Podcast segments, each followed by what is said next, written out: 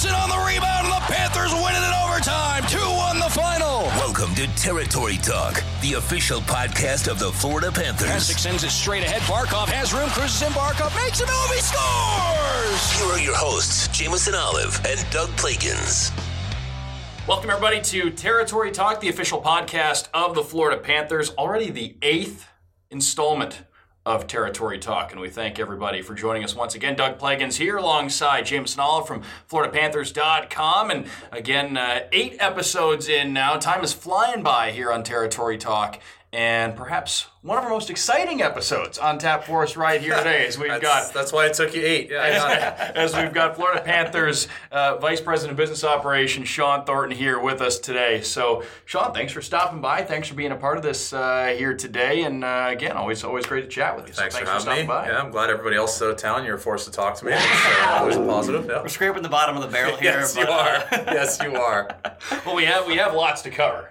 Here, All right. uh, as uh, as we as we bring you in here for the first of, of I would imagine multiple times that you'll uh, stop by Territory Talk. Whenever you can't get somebody better, I will come in. I will sub. Yes, no problem. Well, well, fir- first things first. I mean, uh, first uh, coming up on, on a year post uh, post playing career for you. How'd the how'd the last year uh, go for you, just in terms of the, the whole adjustment? Loved it. Um, I've said this a million times. I, I don't miss playing. That's the most uh, asked question. Uh, people don't believe me when I say it, but uh, I don't. I've told the story a couple times. First exhibition game, uh, warm up was when my like blood would start pumping when I was playing, and I was in Lexus Lounge having a cannoli and a coffee, looking at warm up, saying, "I'm in the right place right now." I, my, nothing was moving. I was uh, very happy with uh, my career and moving on to the next one. So the last year's been great.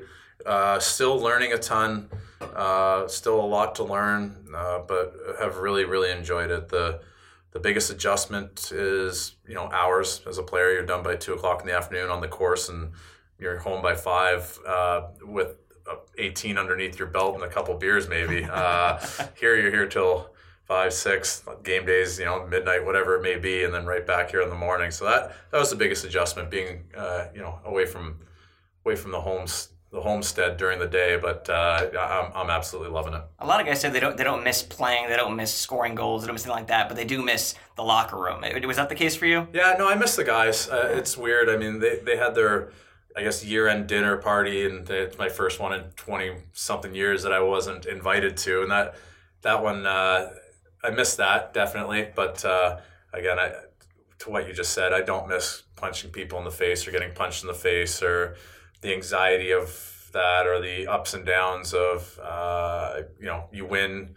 you lose, you bring it home and you had a bad game. You know, have a they're gonna hear a lot of booze reference in this podcast probably, but I go home and have a scotch after a bad game, and I I, I just don't have that emotional tie as much as I used to. So I'm actually I'm, I'm a okay with that. I had that for a long time, so I'm okay not riding that roller coaster as much anymore. Is it different? What, what is that roller coaster like now as an exec? Just being up in the press box with a cup of coffee, watching the team, maybe win a big game or lose a big game or anything Yeah, like no, that? I, listen, I still I'm obviously cheering for the team. Uh, I, I joke with uh, with Matt and McCaffrey and Fullerton that you know they're all high fiving each other, and I'm like, it's just a goal. Like if I'm not on the bench anymore, it's not as exciting. Uh, probably because I was tied to it so closely for so long that I just don't have the energy to get up. Uh, I'm still excited. Don't get me wrong, but I, I guess if anyone watches hockey and you see a big goal happen and you watch a coach behind the game uh, behind the bench being stoic i never understood as a player how they were until now now i understand i could stand behind a bench and be stoic after a big goal uh, for against it you can tell they still get a little rattled but uh, that's kind of how i am up in the press box. I'm a little bit more stoic about it.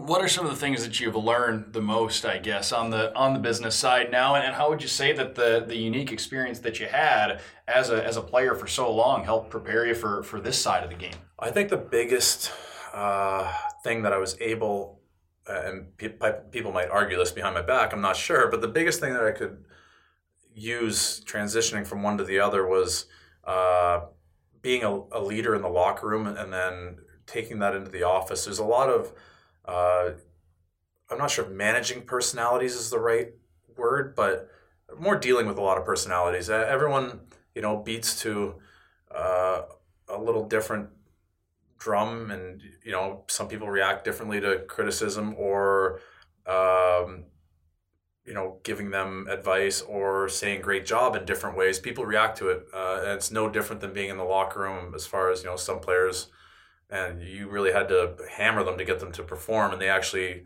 appreciated being hammered on verbally or whatever in the locker room and then other guys you you had to you had to pat on the on the back and say great job all the time and that's what got them going uh, it's not to that extreme in the in the business world but i have realized that there's a lot of personalities that you deal with and you have to you can't just you know paint everybody with one brush And uh, oh, I, was going to say, I'm sure you know over the over the course of your career, you were you were probably thinking what was going to be the next step when that time ultimately came. And I know you you had multiple multiple avenues. i thought i was going to be creating territory talk and uh, that did not work out so yeah But you get to be a part of it. yeah i am a part of it I am And you, and you it. stop by anytime you want. But uh, but uh, what drew you to the to the business side? Uh, I, again, uh, I know when, when players leave the game, there are always a lot of different avenues that uh, that you could potentially go. So always been interested in it. Um, uh, pretty much, you know, a little weird as a player. Uh, I was always in the front office picking people's brains. Uh, I'd go to Red Sox games and I'd sit with Larry Lucchino or, or Sam Kennedy and I'd be asking about the business of baseball. And it's always just intrigued me.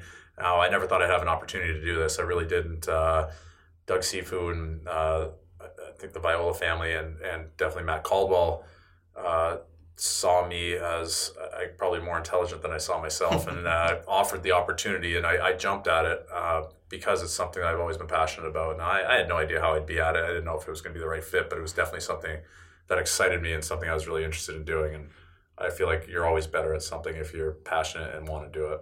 You said you learned a lot from the guys like Caldwell and the guys that have already been there, but as far as guys like Dale Tallon and guys maybe that aren't, or just higher ups, guys that played the game but now hold like a front office position, whether it's in business in sports, do those guys take you under the wing a little bit at all? Yeah, definitely. Uh, I've talked. I talked to Dale at length. Uh, I talk to whoever I can talk to to get advice. I'm uh, I'm all about trying to learn as much as I can from as you know as many people as possible. Uh, anytime I'm on the road, I try and sit down with executives in other organizations and pick their brain and figure out best practices. Uh, if I'm lucky enough to be able to sit down with the president of another organization, I, I could sit there all day and ask them questions about how they go about their day to day and what their vision is. Um, I, I weirdly really like this stuff, and I always have. It's uh, I'm sure not a lot of players are like that, especially for somebody that got hit in the head a lot. But uh, it's really been a passion of mine. And you spent a lot of time in your career in Boston. Obviously, it's when you where you won your second Stanley Cup, and that's that's a place where babies are born. They're swaddled in a, a Bruins blanket and things like that. Is it kind of exciting to be down here and kind of be at the forefront of like really having to go out there and try and create something and kind of build each fan one fan at a time? Yeah, and I think people forget that when I got to Boston, and that's nothing to do with me per se, but when I got there, we didn't sell out our home opener that year. Uh, that team had been, you know, there's a lockout. They came out. They traded. They traded Joe, Joe Thornton. Um, people were very upset with that organization uh, right around the same time that I came in. Now, I was part of a group that really identified with the fan base there, and we performed in a certain way that took to the fan base. And but we figured it out as a group, and uh, we started to have a little bit of success, and we snuck into playoffs and played the biggest rival that they had at the time, the Montreal Canadiens, and that helped kind of springboard the the team back into where it was in the past. Um, so I, I got to see that as a player, and again, we as there's a few of us as players that took note of maybe not the business side of things, but definitely seeing what the identity of our team and how that affects even if you're not winning games night after night. So uh, it's not all winning and losing. I think you really have to connect with the fan base that you're you're with. And would you say that the guys that currently in the locker room, the Trochecks, the Barkovs, the guys you used to play with, they have a pretty good grasp of that? Yeah, I, I've said it over and over. I think anybody that watched this, uh, you know, f- home team uh, stuff that, that we filmed the last few weeks, I- I hope everyone appreciates how great of a young group of guys. I actually get choked up when I talk about it because there's such a giving, understanding bunch that go out of their way to help this organization and the people around it and the people in the community uh, above and beyond. I think a lot of other. I don't want to take anything away from other organizations, but these guys, they're a really special crew. And do they are they curious about what you're doing? Because so many of these guys you played with last year, they're like, "Hey, authority, like, what's, what's going on up there? Like, yeah, are they are. Uh, Mac asked me to golf today, and I sent him my calendar of the day. He's like, "Oh my god, I'm sorry I even asked." uh, uh, today was a busy one. I booked from you know eight thirty until I think uh, nine o'clock tonight. I'm basically booked every five seconds. So, um, but yeah, they're uh, they're definitely curious. I've had people such as Bugie or a couple other guys come up and they've heard through the grapevine that I'm doing a uh, a better than expected job uh, from what they're hearing, uh, and they're they're impressed by it, and I think they're intrigued by it too. I think it. Listen, this organization has done a good job of letting people know that they care about the people that are in it, and I think the guys seeing that they've taken care of somebody like me and given an opportunity to grow in a different. Uh, a different way than most people would think about it. I, think that goes a long way with the guys too. I think guys start thinking, "Oh, maybe I can do something like that one day," instead of just collecting their paycheck, going home, playing PlayStation, and, and not worrying about anything else except what's in the bank. So I think they've done a great job with that. You were fortunate enough to be a part of two teams that won won the ultimate prize, and to to be able to be on the business side now as an executive, see a team down on the ice that that is on the rise, and really the sky is the limit for a lot of these guys. Do you ever think down the road about what it could be be like to experience that feeling from the executive side? Every single day. Uh, uh, that trophy's all that matters in my mind in this sport. And um, you're right. I'm very fortunate that I have two rings as a player. I I've talked to Dale about this at length that I, I would like nothing more than for another one to, to be you know on the executive side of things. So. Uh, I'm excited as everyone else is where this team's going. I, am not on the hockey side whatsoever. I do not have any insight, so don't even ask. But I, I see where these these guys are in their stages of career. I see how they're playing, just like everyone else. I mean, that second half uh, was remarkable, and I think that's a true uh, indicator of what this team's capable of. And you said you're not obviously not going to ask you any question about the hockey side, but on the flip side of the coin, I mean, you are on the business side. How excited are you to sell these guys and yeah, promote these guys? Hundred percent. I think that. Uh, we have to do a job no matter how the team does, but the excitement that these guys have created in the last three, four months and going into this off season, I mean, it would have been nice to squeak into the playoffs, don't get me wrong, but just seeing even how close it was and uh, how exciting of a game these guys, that, even the games in the earlier in the year that we were losing by one goal here, one goal there, I you can't say there was a bad game to watch. I think there's two or three the whole season that we were out of, and that happens to every single team. Um, like it was ex- they're fast, they're fun to watch. Our best defensive forward scores the most ridiculous goals that I've ever seen, and that, that doesn't happen everywhere. The Shawn Thornton Foundation. Tell yeah. us, uh, tell us about uh, again how your foundation continues to do Obviously, so much good work. An amazing name for a foundation. Uh, very Sells ori- Very original. Um, no, it's been great. We just uh, I was just up in Boston last week. We had ten runners running in the marathon. They raised uh, over eighty thousand dollars. That's huge. We have our golf tournament coming up uh, August twentieth. I think we have we haven't secured the exact number of runners for the Falmouth Road Race the day before that. Um, have a great bunch of people playing in the golf tournament. I think we're God. I think we're at 17 or 20 foursomes already sold for uh, and i cap it at 25 26 if somebody special comes along and wants to spend a lot of money for the charity and uh, needs a foursome but uh, it's amazing to me. I thought four years ago when I came down here that it might fizzle out. Um, it keeps growing and growing and growing, and I think uh, it's a lesson that I've tried to learn as far as taking on the business side. It really, it's not all wins and losses or who you're playing for. If you actually genuinely care and give back to the community and people identify with that and have a good time doing it, then they'll keep coming back, and that's been the case for for the foundation. Uh, again, three more runners this year than we had last year. It looks like we're projecting to make you know more money than we have in the past in the golf tournament. Uh, very fortunate. You guys just heard me talking to him, but you know, Bobby Orr signs up to play whenever he can when he's in town. Uh, I have a lot of great celebrities that you know give their time, and a lot of the Bruins and ex Bruins still come because it's close to training camp and they're up there. And you know, Yans has been there, Jack Eichel's been there. I'm very fortunate the guys give their time, and, and it's still been successful. And uh, happy to give back. We're in the process of creating a a research fund with Children's Hospital of Boston to uh, help create a.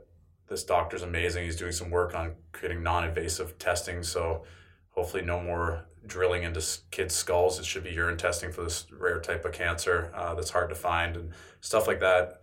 You know, really excites me now having a daughter. Not I can't even picture. I couldn't picture what those kids are going through before, but now it takes it to another level. So um, I'm happy that any dollar we make, we try and give right back, and it, has been a huge passion of mine, and it's continuing to grow, which I'm happy about. Sorry, I was a little long No, winded no, there, that's, but that's good. That's uh. I mean, we want to know more. I mean, some guys get in this league, they just, you know, write a check here and there every now and then. Some guys like yourself then start these foundations. What kind of inspired you to start the Shawn Thorne Foundation? Uh, my grandmother. Uh, the foundation was created out of a lockout. Probably the only good thing that came out of that lockout, in my opinion. Um, the Bruins Foundation used to run my golf tournament. Uh, during a lockout, the front office is not allowed to talk to players and vice versa. Um, full separation of church and state there. So I did not want to lose my golf tournament. I didn't know if the season was going to get blown up for a year. Uh, it was around December, and I was starting to get nervous. So uh, I knew some people that had run uh, other golf tournaments, and they I think ran Jon Lester's Never Quit Foundation. Uh, so we came together and created my own. I went to a few people I knew around town that were very successful and uh, connected around the city, and asked them if they wanted to volunteer their time to be on the board. And I'm very fortunate that I still have the same board members, and they've been amazing, uh, truly amazing on how much they give back with all the other stuff they have going on in life and how they actually leverage some of their connections to help me out. Um, so that was that was the inspiration was uh, not losing the grand my grandmother's the golf tournament in memory of my grandmother uh, all those years ago. Uh, and that money going to Parkinson's, and now it's grown into when I was creating the foundation, what I want to give back, and Parkinson's in memory of my grandmother, uh, and pediatric cancer was always just a huge, uh, uh, a huge thing that I was involved in. And I don't care who you are, you go to one of these, you know, hospitals and visit these kids, and you can. It's impossible to not be affected by how strong, resilient, brave uh, they are, and and the images that you see. If you're not affected by it, then you should probably go get yourself checked. I mean, um, you talked about the golf tournament. You talked about the, the, marathon. I mean, I know Christmas Eve I spent with you at the movie theater hosting yep. pediatric cancer uh, pa- patients. Is there a favorite event every year you, you really, really, really love doing? Uh, I, I honestly love them all. I love being able to take the, the runners that can show up out for beers after the, the race. I mean, they just some of them just created uh, just finished their first marathon ever this year in Boston was absolutely miserable, freezing rain. You know, it was coming down hard, and every one of them completed their 26.2. And you can just see how sore they are, but how proud they are, and how they can't wait to have a beer and some crappy food because they've been eating pretty well for the last few months. Um, the golf tournament's amazing because we have a great time. Uh, I see a lot of friendly faces that I only get to see a few times a year now. Uh, the Christmas Eve thing, that was my wife's idea years ago on Christmas Eve when we had nothing to do. We literally just go get drunk on Christmas Eve and throw a party at our house. And we, my wife uh, decided, why don't we do something better with our time? uh, came up with the idea to bring kids that were capable of leaving the hospital and getting away from things for a few hours to come watch a movie. So uh, proud of all of them. Uh, looking to bring a couple events down to Florida. Uh, talk to Top Golf. We're probably going to do something there uh, early next season, and then uh, trying to create one other event to try and bring more of a influence down to South Florida. And you talk about bringing more influence, making this grow. Obviously, you have your own individual stuff with the foundation, but the Panthers as a whole really took a step forward this year in terms of community outreach. Are you just really kind of excited to jump on that train and help with that as well? Whether yeah, was... and I think it's first of all, it's the right thing to do. I think that uh, you know the Violas, the Cifus, how much they how much they've given from day one. Um, is amazing. And now to see with our the organizational vision uh, being completely almost geared towards community and how much we activated on that, especially in, they were before, but especially in the last season, um, how how much the guys give back, how much the organization, the employees, like uh, nobody gets to see, and I didn't even know as a player, but you know we have people in this office volunteering at different things weekly, whether it's a beach cleanup or a boys and girls club or big brothers, big sisters, or it, it's actually amazing top to bottom in this organization uh, how much people care and how much they give back. And I hope this doesn't sound as like uh, me grandstanding or uh, pumping our own tires too much, but I'm I was truly you know taken back a little bit seeing how much everybody in this organization really cares and gives back. Shawn Thornton, our guest here today, and again, we admire all the, the great work and amazing work that you've done with uh, with your foundation. I believe it's on Twitter at Shawn Thornton FDN. If people yes. want to find out Twitter, more Instagram, Facebook, uh, ThorntonFoundation.org uh, for the website. Uh, just just go there and give money, please. Shawn Thornton, our guest here, and, and just to, to kind of tie everything back together, I know you've you've said that um, you know you go over to the executive side, and the days you tend to have a, a little bit more uh, hours of work in the day in terms of uh, you know having to be around till five six o'clock in the evening. But I'm sure there are parts of the schedule that have cleared up a little bit for you. There's some some maybe leisure activities that you've been able to have a little bit more time to do. No, the golf game has gone to absolute like it's the worst it's ever been. Uh, the weekends, I guess, a little better. I don't travel as much. That's the that's the that's the positive. Uh, you know, if I go on the road, if I have you know if we have clients or partners, or I have to go to New York for some business with the league, uh, you know, it's I can go up for two three days. I don't have to continue on to uh, no offense, Buffalo, Ottawa, Winnipeg, Edmonton, but I, I I don't I'm not stuck on the plane for ten days. I can get back and be with the family after two or three days normally. So that that's definitely a positive. I know we always talk about guys when they retire staying in shape. You've had pretty much a team of people making sure you stay in shape. For You had it pretty hard. Yeah, but, but now you're, you're you're on your own. How's it going? Yeah, the I- I have a big golf trip coming up next week, so I, I haven't been uh, I haven't been working out as much these last few weeks. I've kind of let it go, but no, I I'm my biggest fear in life is somebody seeing me a year or two down the road and saying I look like I got stung by a bee, like I used to with DJ Smith of the Leafs. So. Um, yeah, I, I run three days a week. I'm still doing jujitsu two or three days a week. I'm not lifting like I used to, but uh, I'm still trying to watch my caloric intake and uh, still trying to get a sweat five to six days a week if I can.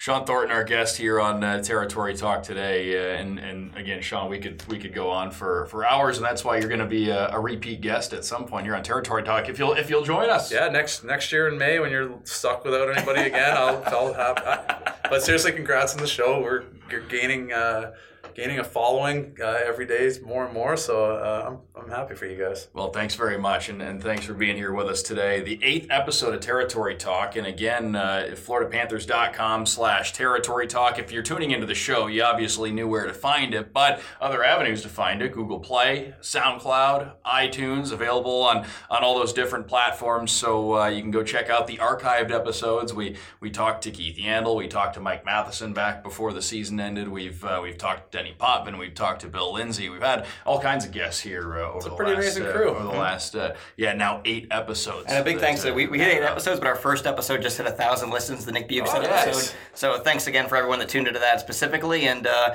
yeah, like Jug said, just really excited to grow this, especially over the summer every week. Yeah, big uh, big thanks to everybody. You can uh, you can find Jameson and I on Twitter at Doug Plagens, at Jameson Coop. Uh, we're always open to everybody's suggestions, questions, inquiries, whatever you want to toss out there. 492 more to go. Yeah. I used to always say about my goals. Well, that was episode number eight, folks, and big thanks to uh, to Shawn Thornton here for uh, for stopping by, for taking a few moments with us. And uh, again, a reminder, folks, if you don't have your tickets for next season, you can get your season tickets. If you want to come to one game or all the games by yourself or with all your friends, we can uh, we can find something that works for you. So 954-835 puck, FloridaPanthers.com. That's where to go to get your tickets. And who knows if you stop by to get your tickets here, you might see you might see Shawn Thornton walking around I'll be the place. floating around, Might, always. might bump into uh, Shawn Thornton when you when you stop by, or Jameson, or myself. Till next time, everybody. Thanks for stopping by. Episode number eight of Territory Talk. Again, thanks for joining us. You can find me on Twitter at Doug Plagens. Find Jameson at Jameson Coop. Big thanks to Shawn Thornton once again, and we will talk to you next week. Thanks for listening to Territory Talk, the official podcast of the Florida Panthers. For all your Panthers news and information, follow FLA Panthers on Twitter.